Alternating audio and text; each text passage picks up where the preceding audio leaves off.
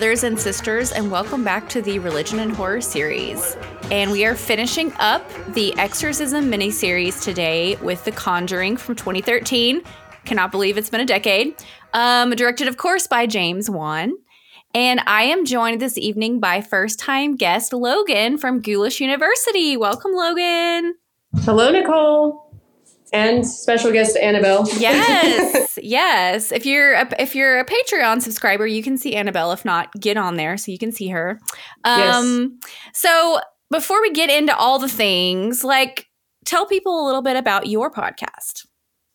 Yeah. Um. So I have a podcast, um, Ghoulish University. Uh, right now, we mainly, well, we only cover episodes of Tales from the Crypt. We're going through each each and every single um, episode, and we we watch them. I say we. I have. Well, I had two other co-hosts. One of them, unfortunately, is no longer with us. He's not dead, but he's just not on the podcast anymore. um, but uh, my other co-host, Naderade, um, he uh, we we usually will bring on a guest and we'll just talk about episodes of Tales from the Crypt. Um, but once we run out of Tales from the Crypt episodes, we're definitely going to dip our toes into more anthology horror. Um, I'm really excited to get into like Masters of Horror and Cabinet of Curiosities, and I may even look into some Twilight Zone based on some things. I know I, I've heard some really good things. So yeah, I'm the the possibilities are endless with with Ghoulish University. But right now we are at home homeroom with uh, Tales from the Crypt.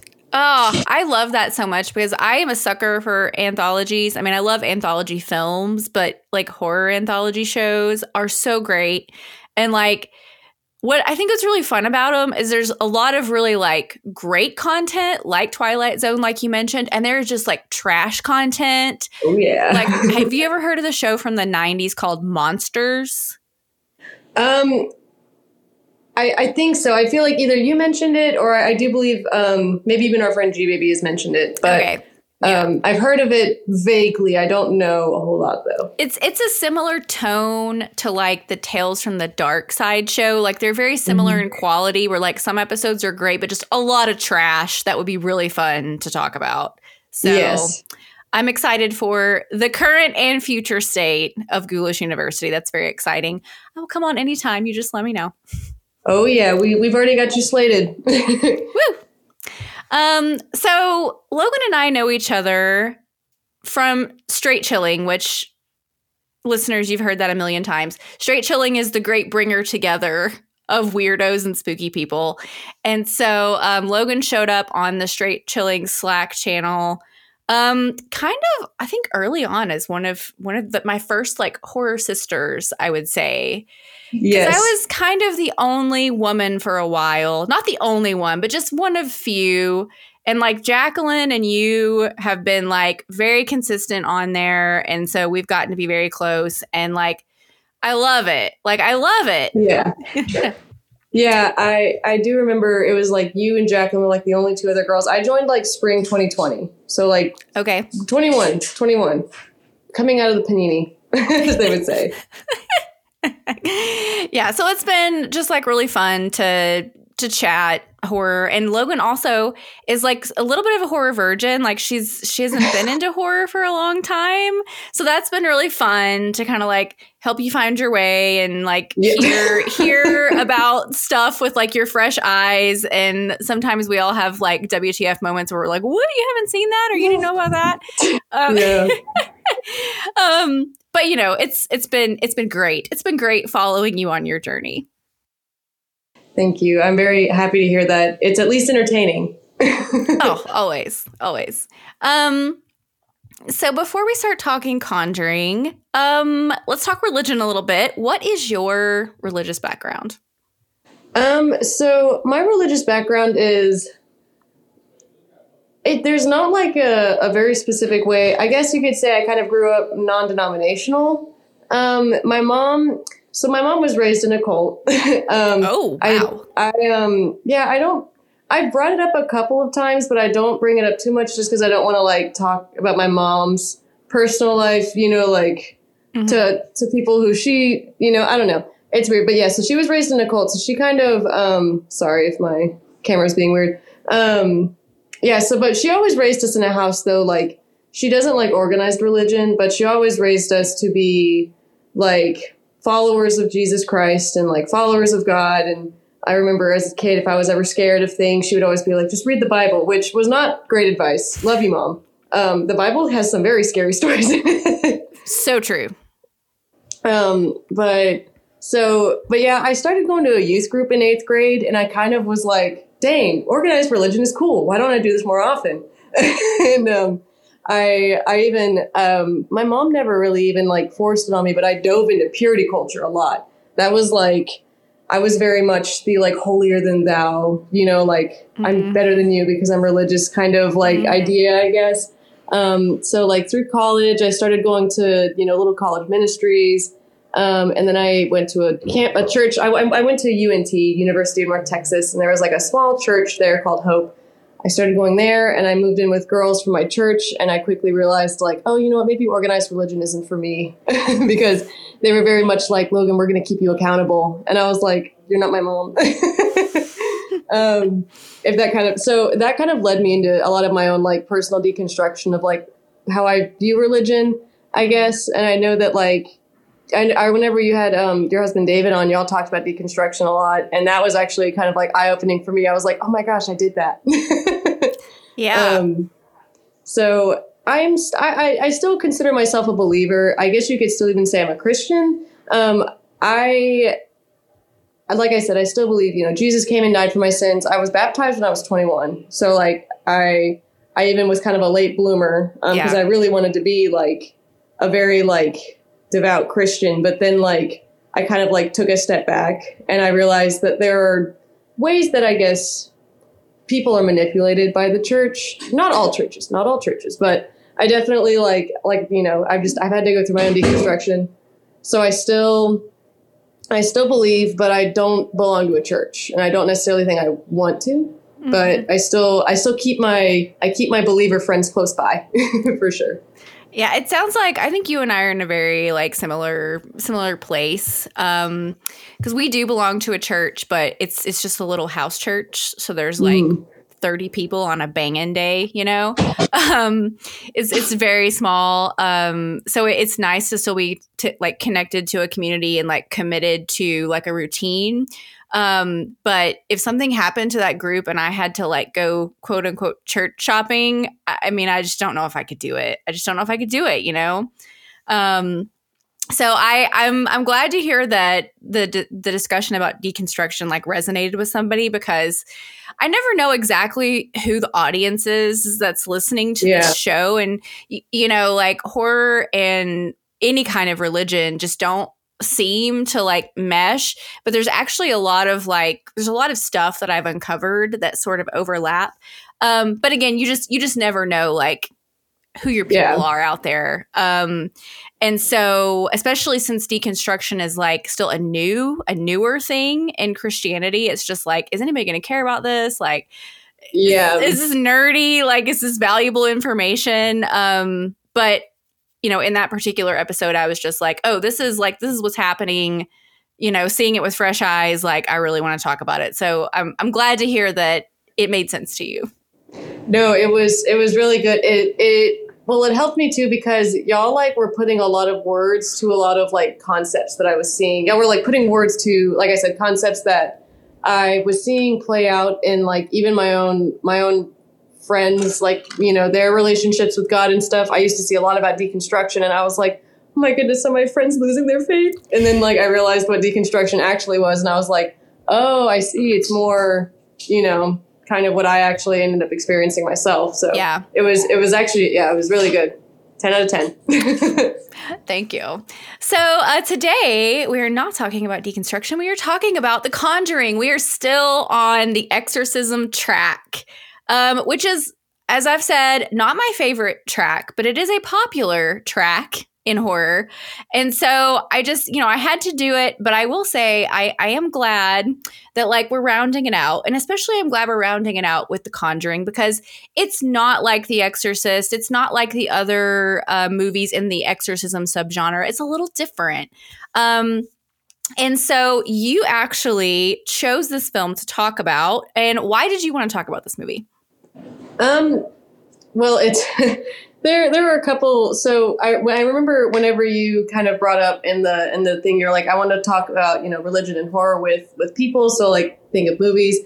The Conjuring was honestly one of the only movies that a hadn't already been taken, but b also like, and I know we're going to talk a lot more about it as we get into it. I just loved the portrayal of the Warrens specifically, and I know that I know it was a dramatic portrayal, but I I don't know. I love the way that they talked about God, and I feel like their their view of God um, was kind of very similar to mine. How like I think it was a reference from the second movie, but I remember there specifically like I think Ed was like talking to one of the kids, and he was like, "Yeah, well." We're gonna kick that demon's butt, and I don't know. It's just like it's. I don't, don't want to say it's. Well, I, I don't want to say it's childlike. I know that that is kind of a childlike view so of God, as, as they often say. Yeah, it's wholesome. It was.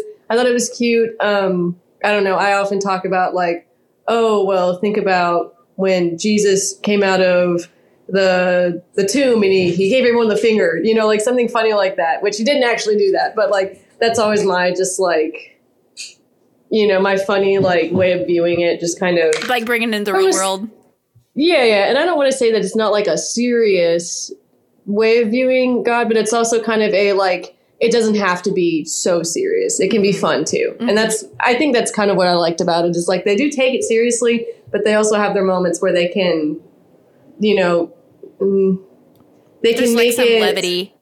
yeah, exactly. Yeah, levity. I think is a good way to put it because these movies don't have a whole lot of levity. They have their moments, but man, Yeah. it's I, I I forgot how like little levity levity there is until I rewatched this movie. Okay, so I'm going to go ahead and give the spoiler warning, folks, um, because we're going to dive into all things Conjuring. So if you have not seen The Conjuring, you need to check it out because it's pretty much a classic at this point, and then you can rejoin us. Right, it's 918. We're headed down into the cellar where the doors just opened on its own. Give us a sign that you want to communicate with us.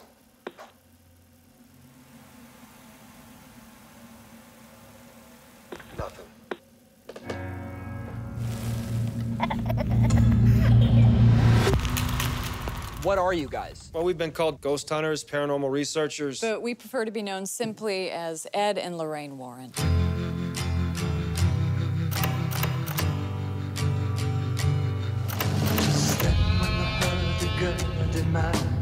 There's someone here that would like to talk to you. There's something horrible happening in my house.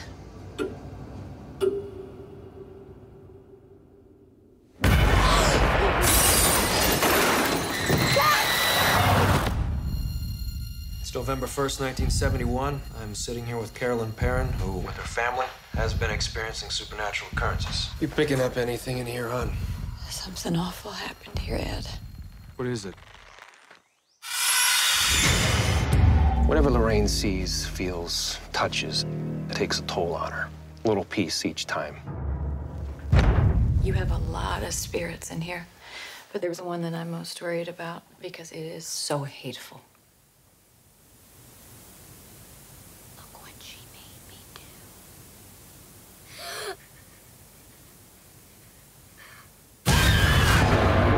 We have to get out of here. That's not gonna help. This thing has latched itself to your family. Father, we never seen nothing like this. I'm coming with you. No way. I can't lose you. There's a lady in a dirty nightgown that I see in my dreams. She's standing in front of my mom's bed.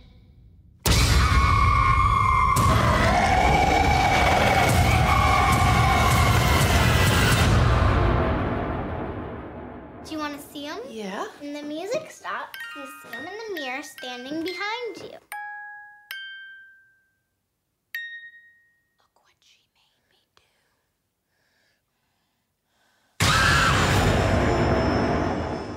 The film begins with a prologue featuring Ed and Lorraine Warren investigating a possessed doll named Annabelle. This prologue sets the stage for the couple's expertise in dealing with paranormal phenomena. The focus then shifts to the Perron family, consisting of parents Carolyn and Roger and their five daughters.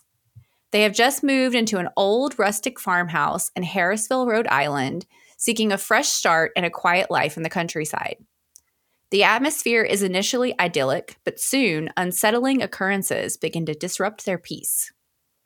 The disturbances start with mysterious noises in the night, doors creaking open, and clocks stopping at the same time every morning, 3:07 a.m. The Perron daughters, particularly the young Cindy and April, began to experience unsettling occurrences in their rooms. These experiences escalate from simple scares to traumatic confrontations with malevolent spirits. As the supernatural activity intensifies, Carolyn becomes more and more concerned about her family's safety. The family dog, Sadie, is brutally murdered, and Carolyn herself becomes a target, waking up with unexplained bruises and suffering from sleepwalking episodes. With the situation spiraling out of control, the parents seek assistance from the local authorities who are unable to provide any solutions. Desperate for help, Carolyn contacts Ed and Lorraine Warren after reading about their paranormal investigations in a newspaper article. The Warrens agree to visit the Perron household to assess the situation. Upon their arrival, they witness evidence of the paranormal activity, including objects moving on their own and ghostly apparitions. The Warrens set up their equipment, including cameras, recording devices, and investigative tools, and begin their examination of the house. As the Warrens delve deeper into their investigation, they discover that the Perron farmhouse has a dark and disturbing history. It was previously owned by Bathsheba Sherman, a woman accused of witchcraft and child sacrifice in the 19th century. Bathsheba's malevolent spirit is believed to be at the center of the hauntings, and her curse continues to affect the house and its inhabitants. Lorraine Warren, who possesses psychic abilities, is deeply affected by the spirits in the house and experiences visions of Bathsheba's evil deeds. She is determined to protect the Perron family and free them from the curse. The Warrens determine that an exorcism is needed to save Carolyn from Bathsheba's grip. Ed is initially hesitant to perform the ritual since he has not received clearance from the Catholic Church, but ultimately decides that they can't wait. The Warrens and their investigators gather to perform the exorcism on Carolyn. The evil spirit attempts to thwart their efforts, leading to a harrowing battle between good and evil. Ultimately, the Warrens' faith, determination, and expertise prevail, and Carolyn is freed from Bathsheba's possession. The family can finally breathe a sigh of relief as the malevolent presence in their home is vanquished. The film ends with the Warrens returning to their home and discussing their next case. So, like you said, the Warrens are sort of like the superstars of this movie. Um, and I agree with you. Like they're very engaging characters. They're very sweet. They're kind of, they're just like, they're like wholesome superheroes. Like you said, they're just this sweet little squeaky clean little couple that you just love to see together. Um, however, there's like controversy around the real life Warrens. And so I think this is a good time for us to just have a little bit of an aside about the real life Warrens and also just like other spiritual celebrities because that's quite a thing. It always has been, but especially in today's culture, like a lot of a lot of it is kind of like reignited. So, um, what have you like heard, read, found about the Warrens? That's that's a little bit less than savory. So um, I read a uh, I read a Vox article um, about them that I. It's so weird trying to find like, and obviously I think trying to find the true story of the Warrens is difficult because Mhm. you have like um, as we, I, I, as we kind of briefly touched on, I think before we started recording, um, HBO recently came out with like a documentary where I was expecting it to be like you know a tell-all about the Warrens. Mhm. They even had Judy Warren, like their daughter, on there, and it was just story time that of them all telling you know about different different um, you know spirits that they've fought and whatnot, and different kinds of um, houses they've gone to, and it, it's all hammed up. It's all as if it's all real. So I was kind of like, I, I was like, I, this isn't what I wanted. Um, no. Then I watched um, Netflix recently came out with, um, oh, I don't know what it's called, Devil on Trial, I think is what it's called, um, about the the case that the third Conjuring movie revolves around. The Devil made me do it, um, where basically, uh, you know, a young man kills his landlord and tries to blame it on demonic possession um, in a court of law, and um, they it's crazy too because throughout most of that documentary they, they they show three of the four kids talking about it and they all talk about it like it's legit. They even bring on the warren's grandson. He talks about it like it's all legit. Mhm. and then they bring in the oldest son of the four from that one family and he's like i've known this was you know bullcrap from from day one. And he's like and and so it was nice because then at the end they do kind of start to detail like oh well the warrens actually like they brought in an author and he wrote this book and they told us that we were going to be rich from our story. And then at the end of the day the family only got like $4500 while the warrens made like $81000 off of it. And of course then that led to the conjuring movies being made. So like all of mm-hmm. their not that one book i'm assuming all of their Yeah. reputation and whatnot led to the conjuring movies being made and um I even read in the Vox article though that on top of their stories being super dramatized, because the um, one of the uh, one of the kids even says like, "Oh yeah, like the author came in and he was like the, the Ed Warren was like telling him to like make it scarier, make it scarier," and the author was like, "Well, this isn't what the family told me," and he's like, "I don't care. It needs to be scary because we got to sell these books." Like he was purposefully embellishing the story because he wanted to get um, you know, he wanted to get his books sold. Um, and on top of that, in the Vox article that I read, um, they there was, and this is all allegations too. I'm not entirely sure, but there was allegations that Ed Warren groomed like a young 19 year old woman or Mhm. 16 year old woman who I think she lived with them. 16 year old woman, 16 year old kid, but 19 year old woman. Um, with like Lorraine's consent, and Yeah. like they had like I came across that as well.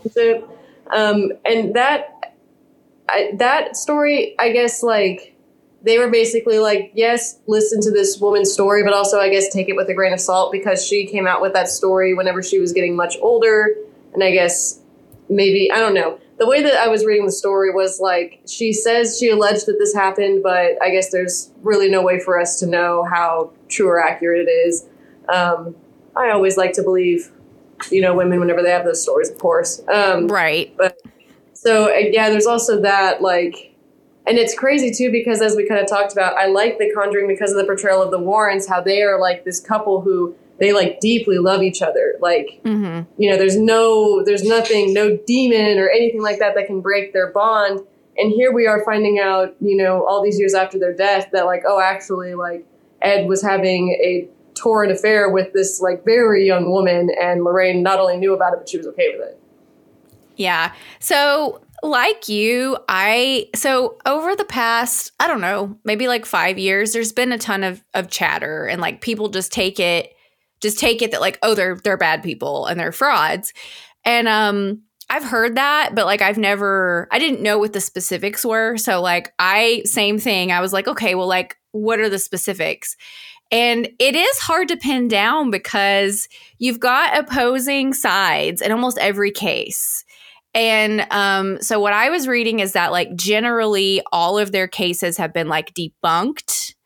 Um, however, like in many of these cases, like there are some people who are there who are like, it's not true. And there are other people who are there who are like, oh no, this absolutely happened. So it's very muddy. I expected it to be very like clear cut, open and shut. And it was not as clear cut as I thought. Now, of course, where there's smoke, there's fire. And it appears that, yes, they are charlatans on some level. Um, but it just wasn't as like damning as I thought it was going to be. Um, like even with the parents who are in the Mhm. Conjuring story, and the Amityville horror family, the Lutzes, same thing. In this, in both of these families are large, and some of the children say this is blown out of proportion, and some of the children say this happened to me. Um, so it's very difficult. And also in the Amityville case, like I've known for pretty much ever that Amityville wasn't real. Like that was what I always thought. And I'm pretty sure even the guy who wrote the book was like, we wrote this book for entertainment to make money, whatever.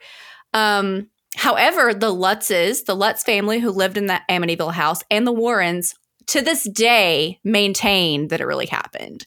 So it's just real difficult to like pinpoint exactly what these people are and mm-hmm. what their shtick is. Um, like apparently they never charged people like for their services, for their spiritual like yeah. services. But yes, there were books. Now there are movies. So like clearly, you know, they got they got the story rights and it's been like a lucrative thing. Um, but I was expecting to find that like, oh, they like charged people to come in their houses and do their, you know, their whatever. Um, so that surprised me a little bit that yeah. it wasn't as clear cut as I thought it was going to be. You know. Um yeah, no, I I agree because just based on like how like you kind of said people in in at least like I guess our circles but also just any circles I've been able to look into is like it always seemed cut and dry like yeah, they were frauds. Um I don't know how far you got into the Devil on Trial documentary, and I guess I don't know. General spoiler warning for that for anyone who wanted to watch it. Um, they did you want? Well, I guess I don't. I don't yeah. know how much you about the spoilers. Have at it. it. I've watched about um, half of it. I will watch the rest of it, but like, please fill us in. So, I guess because I, I I didn't go into it with an open mind, and then like the first half, they're very much hamming it up. They're like you know, like there's a like the, there's both like two kids or not two kids, they're grown men now, but whenever they were kids, they're sitting there. They're like, no, whenever I was 11 years old, I was possessed by the devil. And he like tells his story, and then you have the teenage brother who's like, I told the devil to leave him and go into me. um, and then he's the one who ended up killing his landlord, mm-hmm. and he he's like, no, I was I was totally possessed, and you know, da da da da. But then they bring in the older brother, and he's like, well, yeah, the Warrens came in and they told, they sat down with my brother and with my his, my mom, and they told my mom and my brother he's gonna start doing these things. And lo and behold, my brother out of nowhere mm-hmm. just starts cursing at mom and doing all these things. Mm-hmm. He's like, but my dad like got tired of it one day and he walked out. He just slapped my brother across the face, and that devil sat on the couch and he shut up. And I was like, there we go. Like the devil's gonna yell at mom, but the second that dad comes in and you know slaps the kid, suddenly like the devil doesn't want to talk anymore. Like I, yeah. so it's it's it's hard. Like I don't know it. It, it was just really hard because, like I said, I went into it without an open mind, and then they they almost got me. Like they were with all these people who were talking about these things as if they were facts, and I I am gullible. I am easily manipulated, unfortunately. and and that's what I think that the Warrens were, though, is I think they were truly just master manipulators.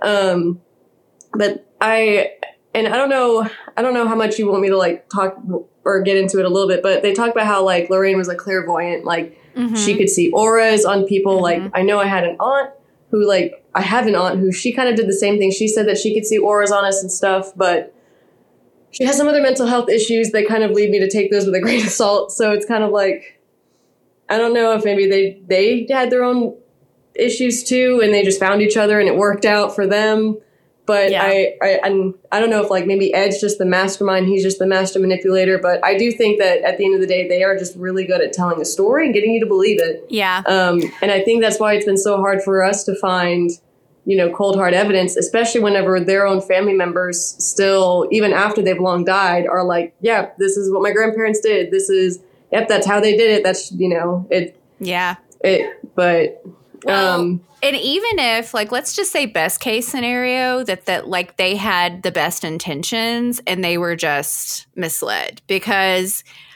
I mean, how many people have you encountered in like the church who they weren't trying to hurt anybody. They thought they had it right. They were convinced they were doing the right thing. And now you look back on it and you're like, that was totally garbage and that was totally not the right thing like that was not helpful um, but they they thought they were doing the right thing they thought they had the best intentions so and I'm not saying that that's what the Warrens were doing, but I think that it, Right. it, it even could be the case that they really thought they were doing what was best, even when things weren't real, you know.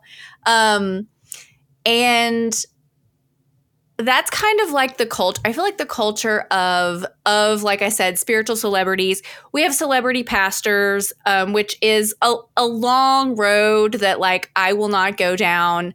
Um, but it seems like every few months we're getting another headline about some giant mega pastor has been caught with an alcohol problem or with a woman or with whatever or with like fraud or abuse of power. I mean, it's it's it's constant. And um so I think that's part of the reason why with the with the Warrens, people are just when they hear these like stories of like mm, it's not true or like skepticism, it's so easy to believe it because we've seen it with other high profile people in positions of spiritual authority. Um, so I would I want to give you a a moment. Like, were there any like celebrity pastors or like megachurch scandals that like you wanted to talk about? Um, well, I did. Um, I did. I put. I know that you and I have briefly in the, you know in our own conversations we've talked about Mark Driscoll. I'm not going to get too into him because I'll get angry. Um, Same. But- That's I can't hardly go down that road. um, I even thought about for. I even thought about like just for old time's sake, listening to the fall of Mars, the rise and fall of Mars Hill, just to kind of like get back into you know that mindset. But then I was like, no, I can't go through that emotion, emotional journey again. um, and then I kind of like I mentioned, I did start watching the Hillsong documentary, so I, I you know hear a lot about Carl Lentz, um, who I'm I I don't know a whole lot about him, but I do vividly remember like watching church culture change as he was, you know, like I look back on the years where he was kind of rising into fame, and I remember watching, you know, the aesthetic of the youth pastor change and all those other, you know, just like things like that. Um, but I guess, um, I guess I could. One thing I could, one small like anecdote I could have though is there was a like. I live. I grew up in a suburb where there was a like celebrity pastor in our city who had like this they had there it was the village church and they had um they had a, a pastor who had this like cancer sob story about how like you know he's battling cancer and all this other stuff and you know all these years later come to find out it was all a lie. Um so you know just things like that. The village church that's that church wasn't a grocery store. It was in a, an old albertsons. They just carved all that out and put a church in there. But um yeah kind of like you were saying um the the mega the mega church pastor is a lie al- almost always yeah, it's it's uh it's just a really tricky proposition, I think. Um and like you, like I I'm still so like fresh out of what we call big church, regular church. And I never Mhm. went to a mega church, just to be clear. Um, but you know, I've been in church culture almost my whole life. So um we sang Hillsong worship songs. Um, you know, we followed all of those like big churches who were like doing the big cool creative things. That's another thing as a creative, you get sucked in to these churches who have all these resources and can do these cool things. Um, but I I I cannot watch the Hillsong documentary. There are two of them. I have not listened to the Rise and Fall of Mars Hill. Like I have not watched the Duggar documentary. Um, I just can't do it. Mhm. I'm just so still kind of raw from like my experience, like saturated in church culture that like I I know that it will just like it will just work me up, and I'm. I always say I'm cynical enough already. So like someday I'm sure I will go down all those roads. Um but it's right yeah right now i just can't um and also i i am like not close friends but acquaintances with several people who came out of mars hill. And so i have heard that story firsthand from people who were like in mark driscoll's ear and like in his counsel and like on his staff. So i'm just like i have heard it. I am Oh good for now. Yeah i'm good for now. Um it's possible you've heard more than i did. And i listened to like the whole 27 part podcast. Yeah it's i do vividly remember though like um there was a church that we were at when we first moved to florida and it was it was when mark driscoll was popular and nothing had come out about him yet.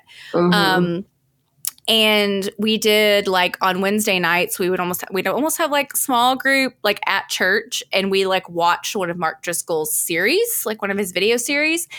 And like there were some things that he was saying that I liked because again he was modern and he was trendy. So like there were some things that I was like, Mhm. oh that's cool. And there were but but overall I was like, do not like this man's vibe, not picking it Mm-mm. up. Like at the end of the series, I was like, don't think I'm gonna be revisiting this man. And so then later, when it all came tumbling down, I was like, mm-hmm, let's my instincts Mhm. about this dude were right. Well, They were right. So, folks, if you don't know what we're talking about, like, I don't know, Google Mark Driscoll if you want to go down that road. If you Um, dare. Yeah, if you dare. It's a whole, it's your typical, it's your typical like megachurch like thing, you know? So, um, but leaving that behind, there's there's one more person I want to talk about, and this person's way more fun than megachurch pastors. I'm so sorry. I'm gonna tell Diego to Okay. quiet down. That's my boyfriend yelling. I couldn't. I honestly, I like, I couldn't even hear it. So we're good. oh, good. Don't muzzle Diego. All right, all right, all right. um, but the, the, so the last spiritual celebrity I want to talk about before we actually talk about this movie is Zach Bagans from Ghost Adventures, and like this is a full circle moment because Zach Bagans has a haunted museum in Vegas. I really want to go there, but he has all this stuff. Like he has the original eyebrow windows from the Amityville house. He's got the like rocking chair from The Devil Made Me Do It Warren case. Like I have a feeling that when the when the Warrens like people pass away or they don't want to store their stuff anymore, I have a feeling their entire collection is going to Zach Bagans Haunted Museum. Um so before I had mentioned him to you, were you familiar with him or Ghost Adventures at all? Um, well, so it's funny. Um, no, to be well, yes and no. I it's possible that Diego like pulled up because Diego knows him. I I um I was watching in, in preparation for this. I was watching like some of his greatest hits on YouTube, and Diego walked out, and he was like, "Are you watching Zach Bagans right now?" I was like, "Yep."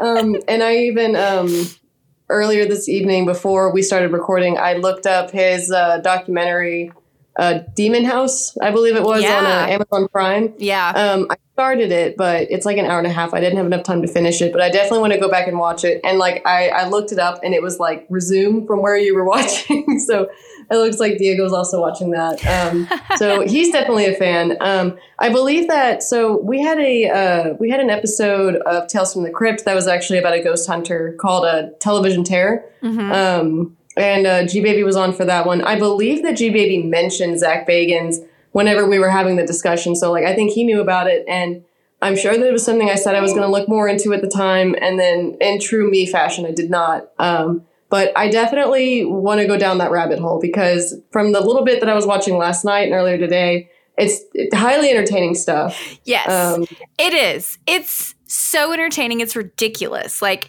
David and I started watching Ghost Adventures at least a decade ago um, because it started with like Ghost Hunters was popular, and Ghost Hunters is like very straightforward. Like the guys on that show go in just very practical, very like straightforward. And in a lot of their episodes, like at the end of the episode, they'll be like, we can't explain this, but we didn't find any evidence. Or they'll say, hey, this weird thing that you're hearing, it's a pipe, you know? So, mhm. like, that show is very just like practical. Ghost Adventures, it is level 10 every episode. Every episode, it's a demon, it's aggressive. Like, Zach Bagans is like the bro, like the Chad of ghost hunting. Somebody described him as like the Criss Angel of paranormal shows. I was like, that is so true. Um, like, I mean, it's ridiculous. And like, I think it's, I, well, I can't tell honestly. To me, I'm like, clearly this is not real. But I sort of feel like maybe he thinks it's real every time. It's hard to tell. So I guess before before I go on, I do have a question. Like, and I don't know if you want to get into this or not, but like, do you believe in like ghosts and and demon and demonic possession and stuff? I wanted to ask you this. Um yeah, yes, but like only so far. Um like I've never seen a ghost and I'm a pretty I'm what I call like I'm a pretty like discerning person. Like if I get certain Mhm. feelings about people or situations or places, like it almost always I'm I'm right. Um and maybe that's just human intuition, I don't know. But I've been in a lot of old places and a lot of like I've just never seen a ghost. I've never had a weird encounter like that. Um and then also like even David and I were talking about like the exorcism in this movie in The Conjuring. I was like I don't believe in that. Like I don't think people get like possessed like that. You know, I Yeah. think that's that's like a cinematic thing. Um so like as it's just like presented in pop culture like no but i do believe in in like spiritual things so i i do believe that like ghost hunting could be a real thing like there could Yeah. be real things there uh what about you So I I've been I, I know I've been pretty open with it about it in the Slack. Um I I believed in ghost and demonic possession enough that I actually had to go to therapy for it as an adult. Wow Um I yeah, I and uh, here's the thing, I've had no paranormal encounters knock on wood. I still get anxious enough about it though that I'm like I'm not going to play with it, I'm not going to mess with it. You won't see me with a Ouija board Mm-mm. and you definitely won't see me going to like there's a whenever i i went to unt i uh, it's in denton texas there's a place there called goatman's bridge that's like pretty popular mm-hmm. um, i think a lot of people have heard of ghostman's bridge goatman's goatman's bridge i think um, who are those buzzfeed guys buzzfeed unsolved i think they went to goatman's bridge at one point um, it's like it's a place where paranormal investigators will go Mm-hmm. um, you won't catch me going there um, I'd probably go to like Zach Bagan's, you know, haunted museum. Um, but at the same time, like I, I, I don't think, I I don't know. I feared demonic possession enough though that I actually had to go like talk to a therapist, and luckily talking to her really kind of helped sort a lot of that out. She would like repeat the things I was saying back to me, and I'd be like, "Oh, I."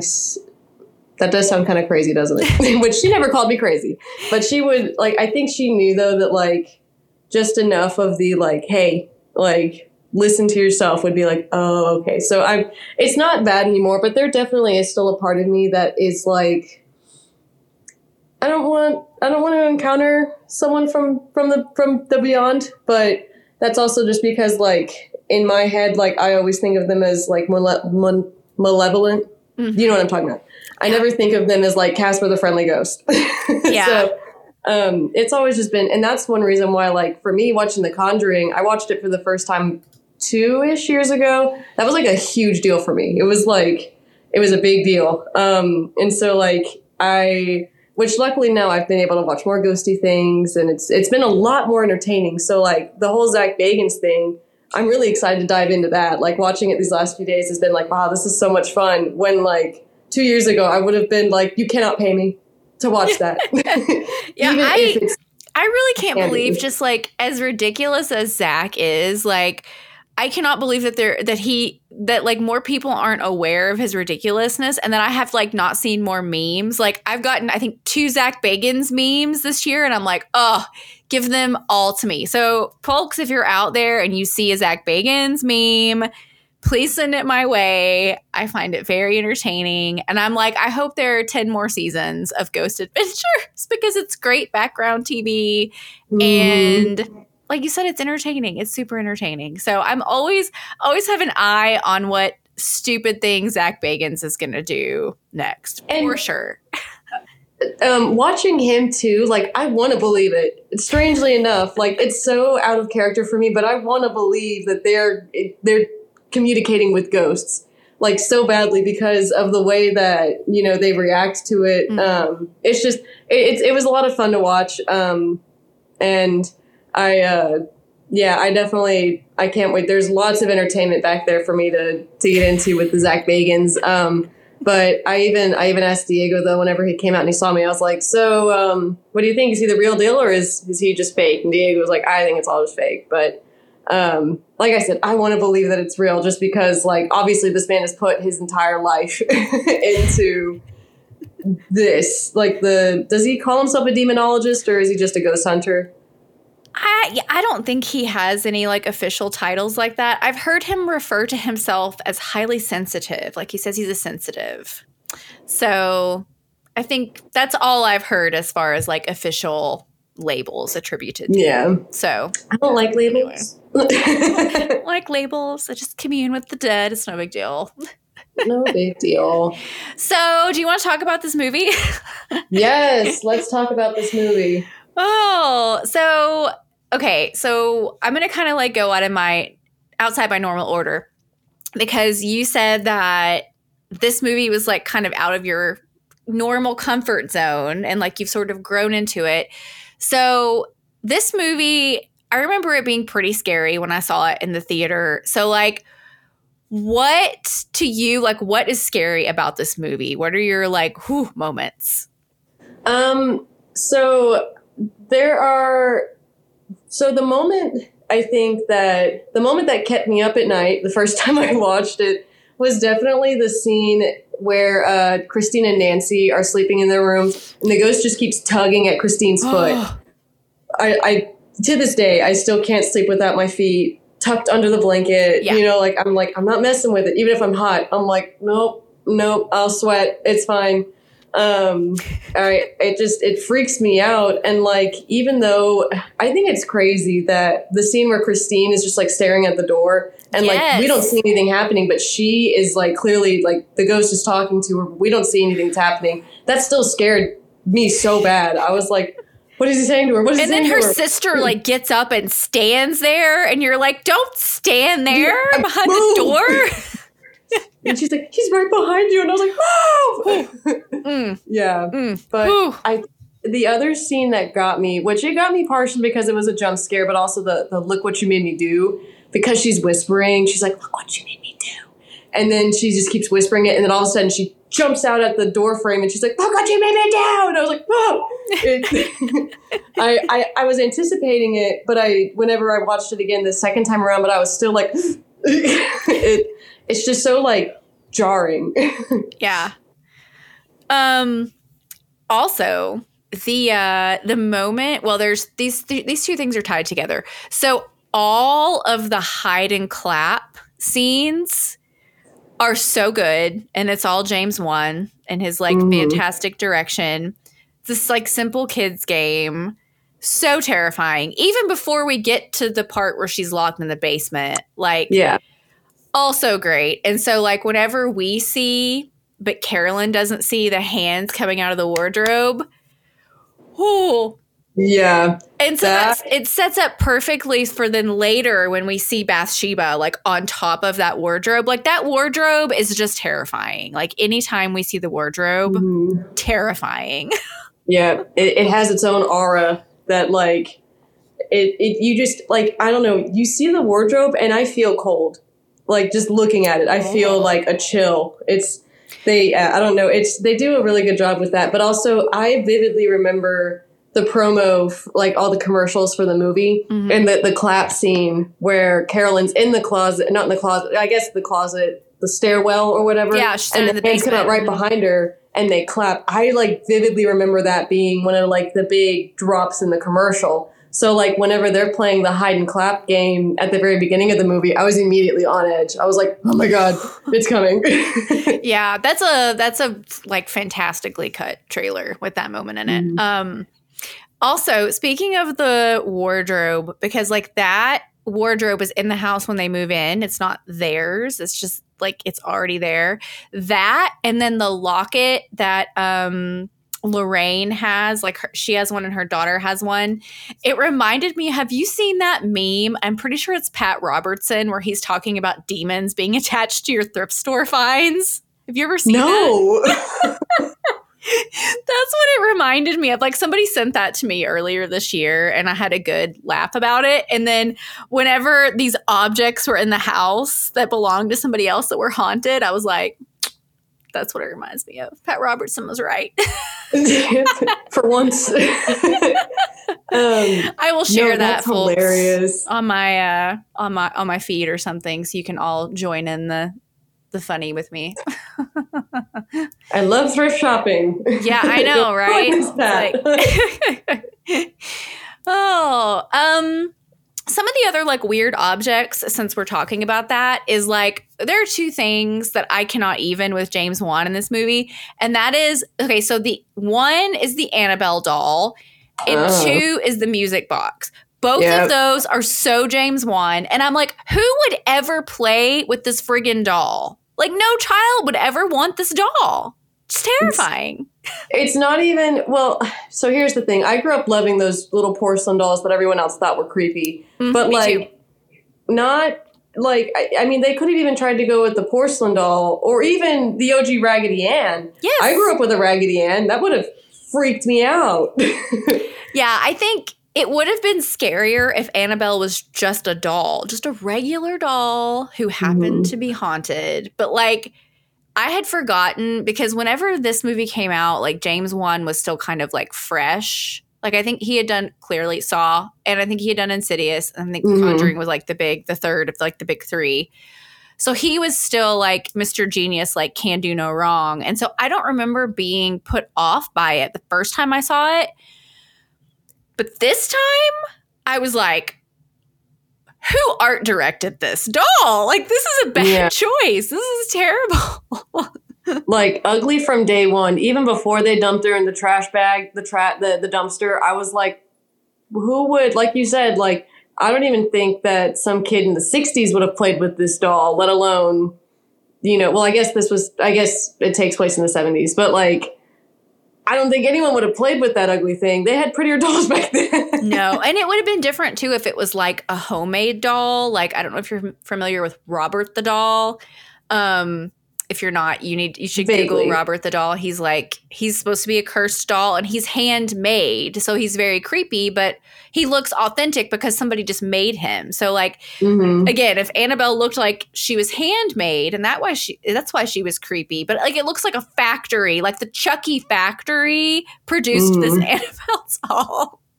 And they made it to be a horror character, not even to be a possessed item. Yeah, specifically made to be yes. scary. It almost seems like James Wan franchise is written across that doll's forehead. but anyway, okay, like we have spent enough time on the Annabelle doll. yeah. um, but like you said earlier, like I think the driving force of this movie and really all the Conjuring movies is is the Warrens.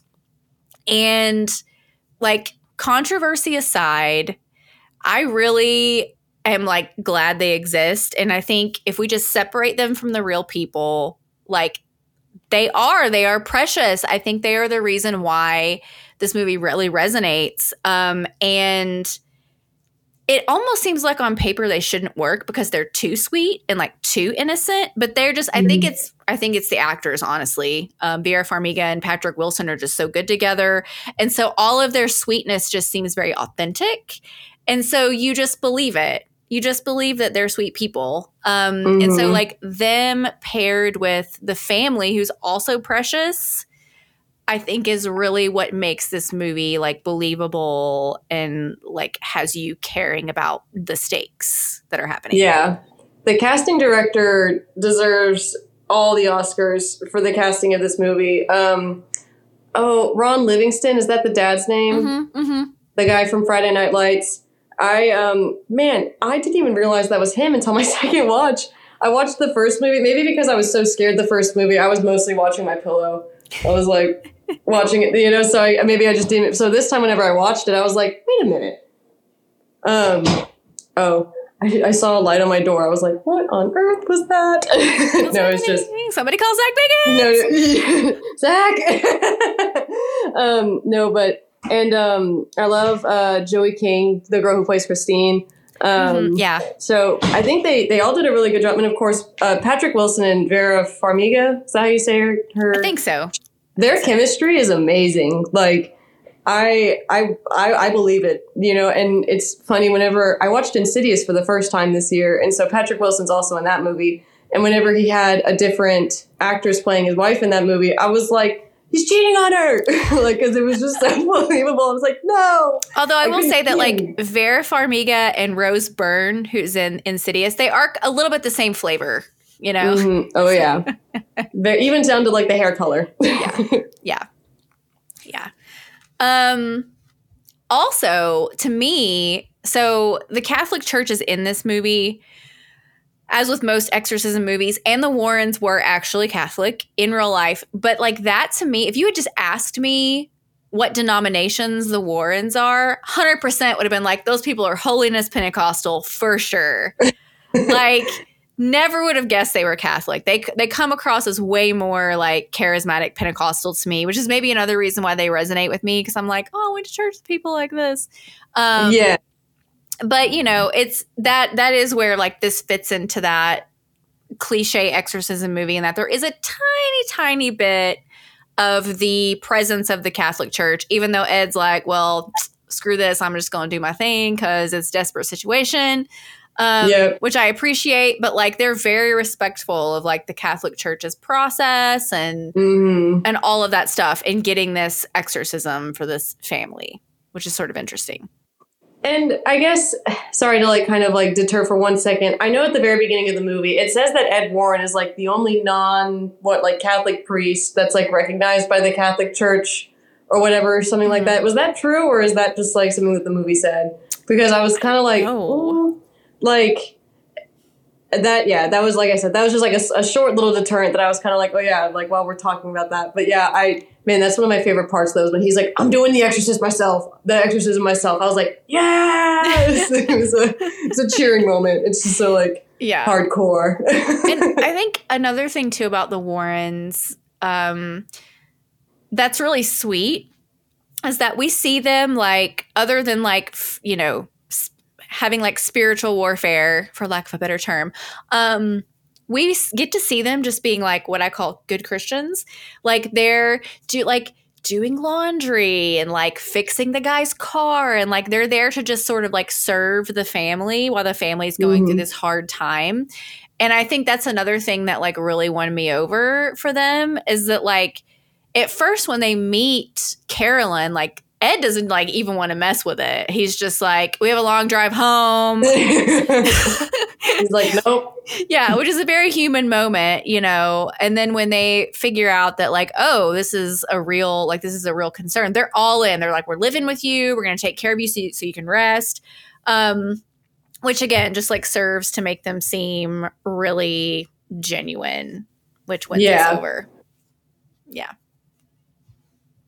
Yeah, I mean, it, it and they, I know they, they delve more into it in the second movie. Like the first movie, they're very much like they believe them almost right away. Like they come in and they see the house, and immediately um, uh, Lorraine is like, "I feel it, I feel it." You know, like they're they're very ready to believe them. I know, like in the second movie, they're very much like, "We got to cross cross all our T's, dot all our I's to make sure y'all are actually being possessed." So, like, I guess I think it shows though that like they get a lot of people who are constantly like, you have to help us. And like, they can't help every single person. I think they even show them talking to another couple earlier in the movie where they're like, you guys just got some bad pipes. Yeah, they're like, it's a pipe.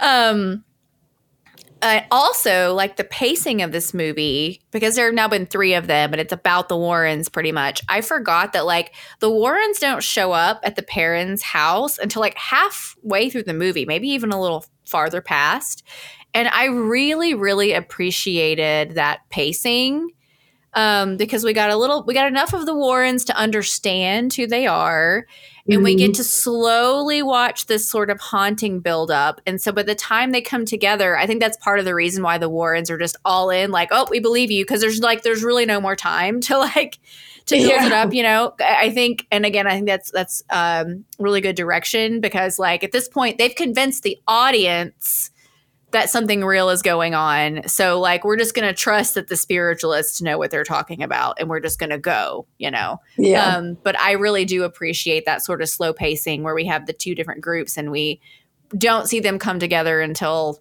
halfway through. That was really effective to me. Also, like, don't mess with a boarded up basement. If you move to a farmhouse and you find a secret room or a boarded up basement, just let it be. Just let it be. yeah. yeah. Um, I, I wouldn't be scrounging around all the junk.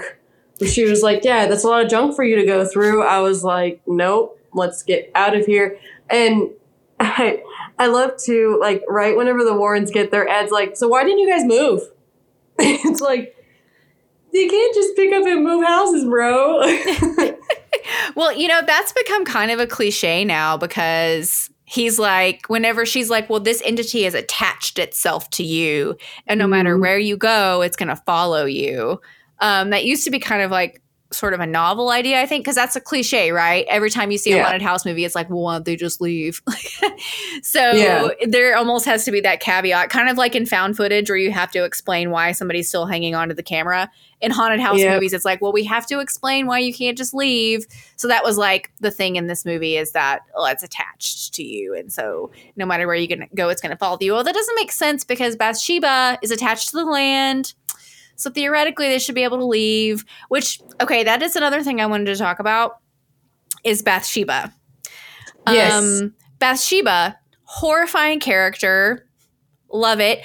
Um, I believe played by the same actor who was the demon in Insidious, like the lipstick Confirmed. face I demon. looked. Yes super talented man. Um, but there's this casual mention. They talk about how Bathsheba lived on this land, and basically she was a Satanist and sacrificed sacrificed her child to Satan. But they mention that she is the descendant of Mary Esty, who was someone who was accused in the Salem witch trials. And I was like, hold on, Back up. back up the truck. Are you saying that there were actual witches in Salem and that this Bathsheba woman was descended from actual witches? Because we don't need to be putting forth that idea that there were actual witches in Salem. What is this? It's like one sentence. And I'm like, why did we make this connection? Yeah, like I guess it was 2013. We hadn't, we hadn't, we didn't have our witch activists back then. Where's the Um, Wiccan representation? um, but also, and, and I mean, uh, forgive me, I really should have looked this up before, but Bathsheba, she was in the Bible, right? Bathsheba's a, a biblical name. Yes, it is. Bathsheba, I believe, is the one who tries to seduce Mm-hmm. somebody. Wait, no, I'm thinking about a different person. she the one with the pillar of salt? Uh, no, that was Lot's wife, who I don't think is given a name. Um, let's see. Bathsheba was the daughter of Eliam and was probably of noble birth. A beautiful woman, she became pregnant after David saw her bathing on a rooftop and had her brought Yeah. to him. Yes. And then David killed her husband. So her husband would not find out that she was pregnant. So Bathsheba is the woman that David, King David, committed adultery with. Yes, there we King go. David was not a good dude. He had some character flaws. We'll say that. Yes. So that's yes, that's who One or two. Bathsheba was. But cool name. Cool name. um so that so that's that's just a tiny thing, but I think really what that is probably is like you know, Salem, the Salem witch trials are shorthand for spooky things in American history. And so Mhm. I really think that's all that was was just like, oh, let's throw the Salem witch trials in there because it's New England and it'll be cool. Um, but I was like, wait, this is muddying the water for me right now because I went to Salem a couple years ago, and so I know a lot more now than I did then. And so I was like, what? But then I guess by that logic, you could also say Hocus Pocus is telling us the same thing, and like it's just fun, and like let's not go down that road. yeah. That's another podcast. yeah, yeah, witches can be fun. um, okay, I'm looking through my notes here because I have a lot of them. Um, I think I've mentioned most of my religious things that I wanted to bring up. Um, so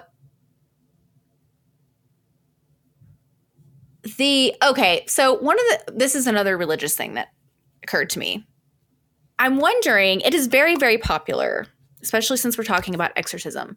Possessions are almost always women in our modern media. And I was like, why is that?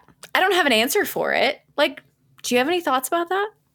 Um, in my experience, and um, it's funny. Um, now I'm suddenly uh, flashback to Rise and Fall of Mars Hill. I think Mark Driscoll literally said that women are more likely to be possessed because they're weaker than men. Um, I think that's On just a general.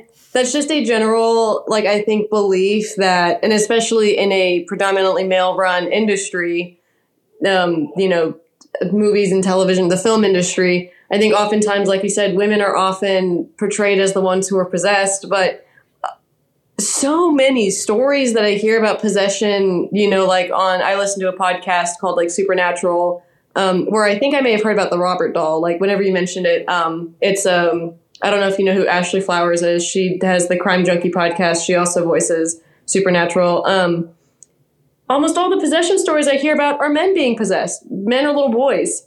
So it's funny that, like, for some reason, like you said, women are the ones who are always portrayed as being possessed. Mm-hmm. And I think that it probably plays into like the damsel in distress trope. Mm-hmm. Um, women are like always just viewed as weaker, which means that for some reason we're more susceptible to demonic possession. And um, well, I will so say. I so the exor I think the Exorcist has a lot to do with it, just because the Exorcist set this set you know the template for lots yeah. of exorcism movies but the interesting thing about that is the real case that the exorcist is based on was a it was a child but it was a boy not a girl so um, we actually talked about that a little bit how it was like a conscious choice in the book and in the movie to change it to a girl. And i think part of that was the relationship between the mother and the daughter um, but then this movie is a little different in that there are five daughters and so you might expect especially because the little one has that imaginary friend.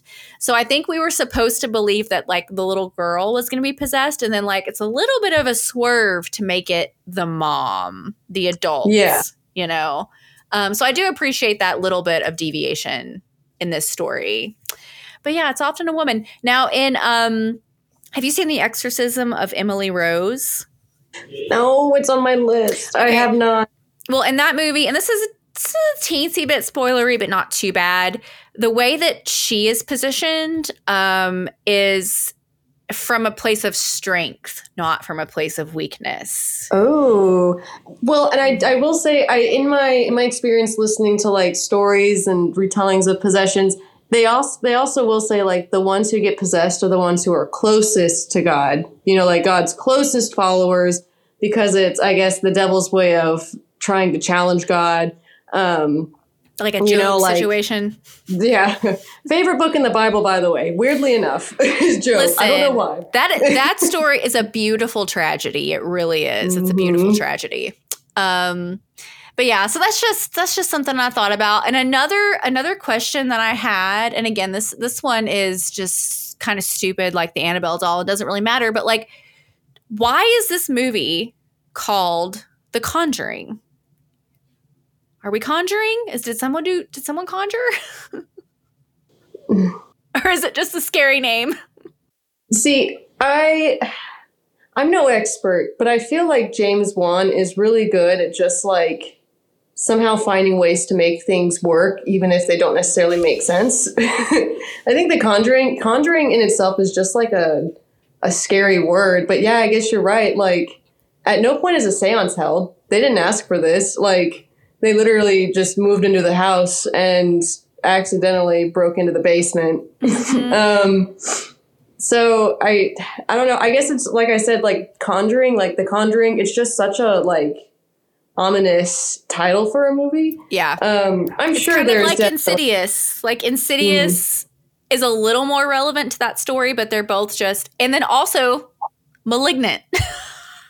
Malignant. I I think that one was a bit more on the nose. Correct? If I correct me if I'm wrong. Yes, that one way more on the nose. Hundred percent makes sense. Yes, yeah. But like we've got The Conjuring, we've got Insidious, we've got Malignant, we've got Sinister. Like let's just pick a scary word and just just Boom. slap it on a movie. You know, Saw. yeah, kind of like Saw. It just sort of works, I guess. But anyway, that's like I said, that's really neither really neither here nor there. Um, you raise a valid point though. Like why why that title over I guess because The Exorcist and the exorcisms were already taken. yeah, I don't know. I guess and I don't know if this is I don't think this movie was based on like a book or anything that already had a name. So it works. And this one I I always get these confused. This one was or wasn't based off of the Amityville horror that because that's I know the Amityville there is a different Amityville movie, but was this based off of the Amityville story or was that completely different?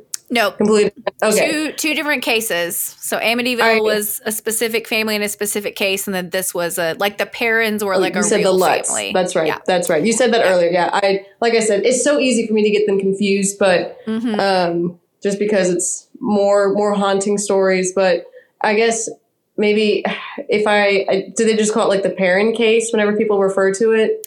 Like there's not like a specific. Um, then yeah, I, I couldn't tell you. yeah, and I don't think that like any of the like Bathsheba stuff where there was like, you know, a woman who lived on the land and killed her child, like I don't think any of that is real history. I think that's all narrative for the sake of this movie, which is a great it was a great device, I will say that. Yeah. Um so speaking of all of that, like the actual exorcism in this movie is like pretty harrowing. I remember the first time I saw this movie was in a theater and I remember thinking like, man, this is such a solid ghost story. It's really spooky and I'm loving it.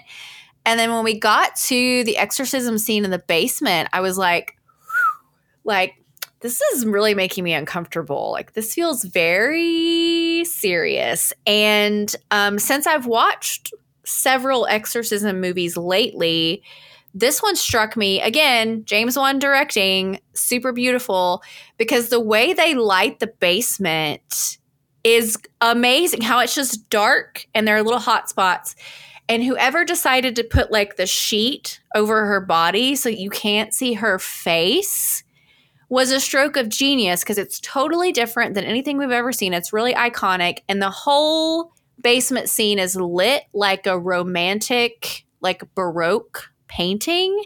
And it's totally different from the rest of the house. Like the rest of the house is very warm, very soft lighting. But every time we go into the basement, it's super stark, super contrast. And I love it. And it, ma- it makes it original for sure.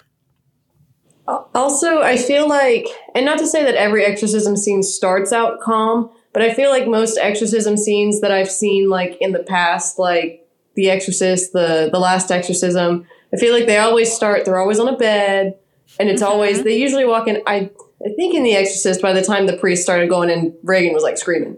But like you know, like they always start like on a bed though, and it's usually I feel like it starts out pretty calm, and then it like you know kind of starts making its way up. And in this movie, The Exorcism, we're already up to 10. Like, you know, like she's already Yeah. screaming, she's already been dragged around the place, and there's wind blowing all over the basement and stuff. And that's whenever Ed's finally like, all right, I, I have to do this exorcism my darn self. um, Yeah, Where normally yeah, I and feel like they're- it starts out in and they're totally like they're intimidated and they feel like they're sort of in over their head but they just because it's sort of happening without them it's kind of like uh, delivering a baby. Like you can't go to the doctor you just got to do it because it's happening now.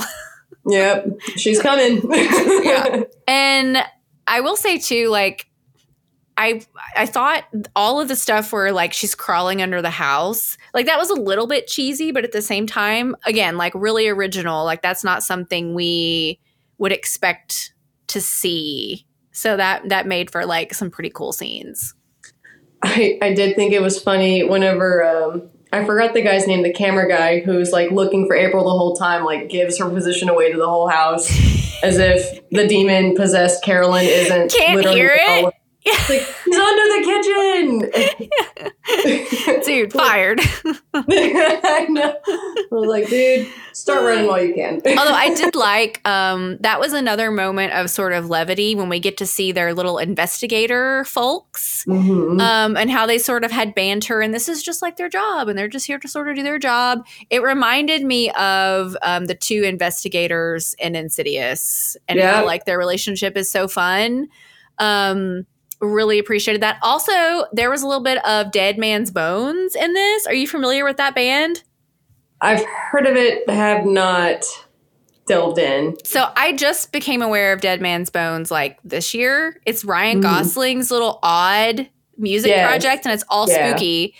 And one of So there was a Dead Man's Bones song in this. And I was like, this was 10 years ago. I had no idea. So like that was a little bit of a fun moment also.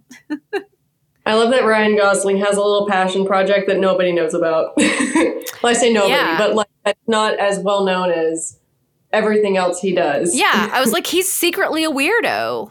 Amazing.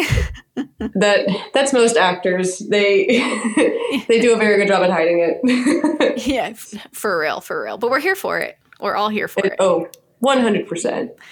Um, so as Bob would say, I think it's about time to land the plane. Um, is there anything else that we have not talked about that you wanted to bring up before we give our little final thought wrap up? Um, let me let me just. Hmm. Um. No, I think we really covered.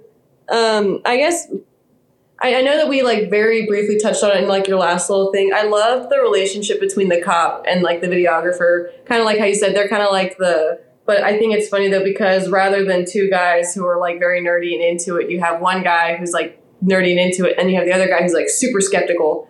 And then he's like, "I saw you jump there a little bit," and he's like, mm, you know, like, and then eventually, you know, the cop comes around. But I, I, I did like, like you said, those brief moments of levity. Um, I know characters like that in these kinds of movies get a lot of flack, but personally, I'm very here for them. yeah. Plus, like, it provides a little bit of balance too. You've got people from two different viewpoints that are both in this crazy situation. And so it's a little more accessible when you've got different points of view, you know? Yeah, their team almost. It's nice whenever Yeah. you have more than just like, you have like the Warrens, but then on top of that, you also have, you know, they're people who are kind of experts in it. Mm-hmm. It's like the Avengers assembling almost.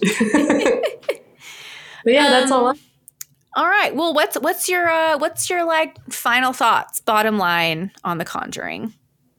Um, I think it is a wonderful little family film. I'm kidding. I, I, I, I, I mean, it's PG thirteen, right? I, I feel like this is It's something R. that. No, oh, it's rated R. Oh my. Mhm. Never mind. I guess my babies can't see it too soon. I don't have babies. I have pets. Well, Barry and Milo actually did watch with me, and they stayed with me the whole time.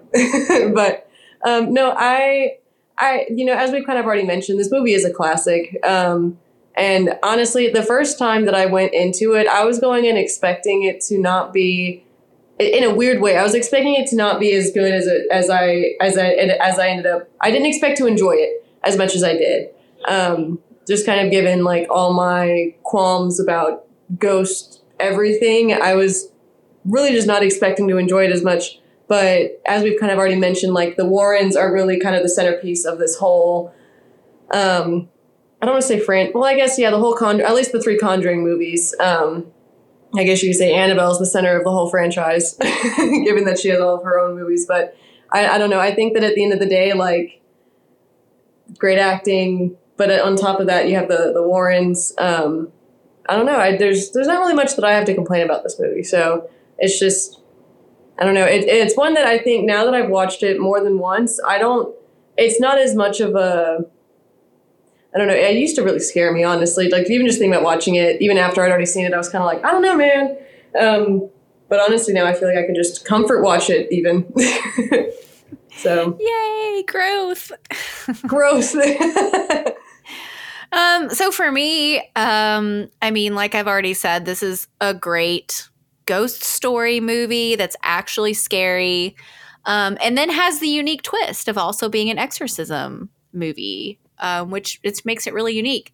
Um, and even though it's really solid, I will say that like there were things that surprised me that made me feel like this movie hasn't aged particularly well for like for me in particular. okay. Um, like I said, the the like the Salem witch thing just brought me out of it just momentarily, which I didn't expect. Um, and it made it seem like just an easy bit cliche, and also um, also didn't love at the end when they basically use like Carolyn, like the mother's love, as like the thing that overcomes the evil. Um, Yeah. it's not a- Yeah. yeah, it's not a particularly fun like trope for me, although I mean the family is clearly very strong, so like it tracks narratively, but I'm like can't we just like you guys are demonologists or spirit can't you just overcome the evil? Like do you have to like be like remember the day at the beach with your family? You know, it's just Yeah. it's just an extra layer we didn't necessarily like need. Um and again I know that some people don't really care for the squeaky clean portrayal of the Warrens, but it's just not a problem for me. In this movie, I am able to just take them as characters and just love the characters. Um, and they are really what makes this whole engine run. Um, but regardless of like any criticisms I have, they're like I said, they're really very like personal nitpicks for me. Um, I think that The Conjuring is really it's a modern classic, and I think it really has earned its place alongside other timeless classics like The Changeling and The Haunting of Hill House, like those other like classic ghost stories. The Conjuring is right up there with those. Um, and also just on like a, a larger spiritual note, I think part of the reason why we've talked a lot about why the Warrens work, but I think the reason why we are sort of able to put aside any real life controversy is because the Warrens represent the kind of spiritual authority that like we wish we could put our faith in. Yeah. You know, like we want these people to exist. And I think um, those of us who are familiar with organized religion and the church, we do have at least a couple of those people, like regardless of the mess, that we're like, that person was the real deal, you know? Um, and so I think that's why people love the Warrens. People want to believe in the Warrens because it appeals to that ideal of what what could be or those people that we do remember that are the positive spiritual you know guides in our life um, and that just makes me feel really good so Yeah. um so for people who like the conjuring which is most horror fans i would say um do you have any recommendations for similar media people should check out if they're digging on the conjuring Hmm. This, um, I guess, um, I don't know. I kept going back, and I, I, anyone who's seen the who's seen The Conjuring, I'm assuming is already going to go and watch Insidious. Um, but I watched that for the first time this year, actually, this past summer. So I every time I was like, as I was watching The Conjuring, I was like, man, like it makes me want to go back and watch Insidious. So I guess anyone who hasn't gotten out from under the rock and also watched Insidious, which I know maybe not exactly what people would want to hear, but um, and I know that you guys already talked about it, but I guess The Last Exorcism is one that I would highly recommend. Um, it's it's really it's really good, and that one to me, I I think does have a lot more levity though, um, just because it's a found footage movie. Um, but yeah, I don't necessarily have, I guess, any other unless um, unless anyone who enjoyed our Zach Bagans conversation wants to watch that Tales from the Crypt episode, um, Television Terror, which was season two, episode sixteen. Highly recommend that one. that's a But- great recommend That's about all I have. Have you seen that one? yes yeah it's pretty good it's pretty gruesome actually and it- it's starring um, Morton Downey Jr., who was a uh, he wasn't like a ghost hunter kind of guy, but I guess back in back in the day, he was like one of those sensational like Jerry Springer types, like shock television kind of people. so yeah, highly highly entertaining episode and ghosty. And ghosty. Um so we've talked about i mean a million things today. Um definitely you got to watch the amityville horror movie both of them the original and then watch the remake because they're both good and i like them for different reasons. Um ryan reynolds.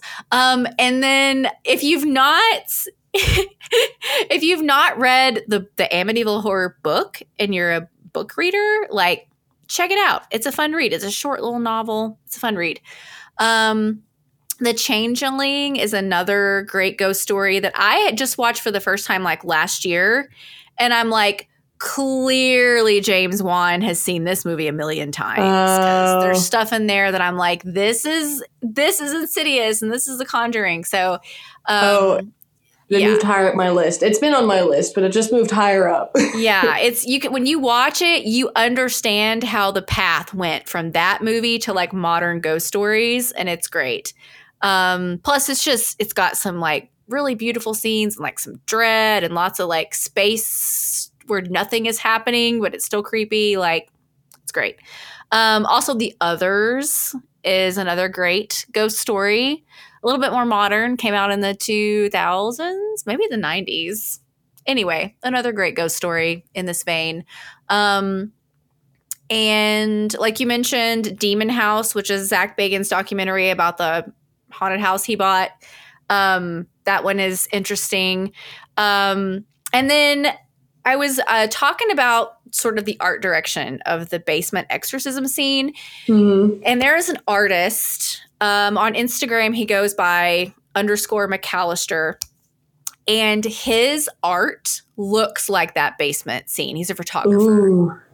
and it's great stuff. So um, I will like tag his account in the show notes and also be sharing on my Instagram. But like the whole time I was watching that basement scene, I was like, oh, it reminds me of this guy's Instagram. Great photography. Um, so thanks again, Logan, for coming on. This has been so fun. You've been such a great first time guest. And just remind folks where they can find your podcast. Yeah, um, so we're on Apple and Spotify right now. I really should get us on all the other podcatchers, but I know that you can definitely find us on those two. Um, uh, we're on Instagram at Ghoulish University, and we're on Twitter at Ghoulish Uni. Um, if anyone ever wants to reach out to me there, I'm lurking on there, but I don't post on there a whole lot. Um, I haven't really gotten to the whole social media side of podcasting, but Listen, it's um, it's a constant, it's a hamster wheel. yeah, but uh, yeah, Ghoulish University. If you just look us up on any of those uh, services, you'll be able to find me. Awesome. Um, folks, you know, you can find me at Light and Shadow Pod, Instagram and Facebook. Um, I'm not very good about plugging this, but I do have a Patreon. So if you like what I do and you want to throw me some bones, you can find me patreon.com slash light and shadow pod. Um, there are a bunch of different tiers on there. Some of them include merch. If you want merch, yeah. Um, and uh, what's coming up next is not 100% solidified. Um, I'm taking a little break in December. There's not going to be a regular episode, um, but I am going to do a storytelling episode, a story time episode, which I have not done in a very long time. So I will be regaling you all with a spooky winter Christmassy tale in December. And then I'll be back in January with regular episodes. Um, like I said, this was the last of the exorcism little mini series, so it'll be a different topic. And then, of course, in February, it's Women in Horror Month, which is one of my favorite topics. So who knows? Maybe it'll be me and a guest. Maybe it'll be me and many guests. Um, I haven't decided yet, but it'll still be religion and horror in 2024.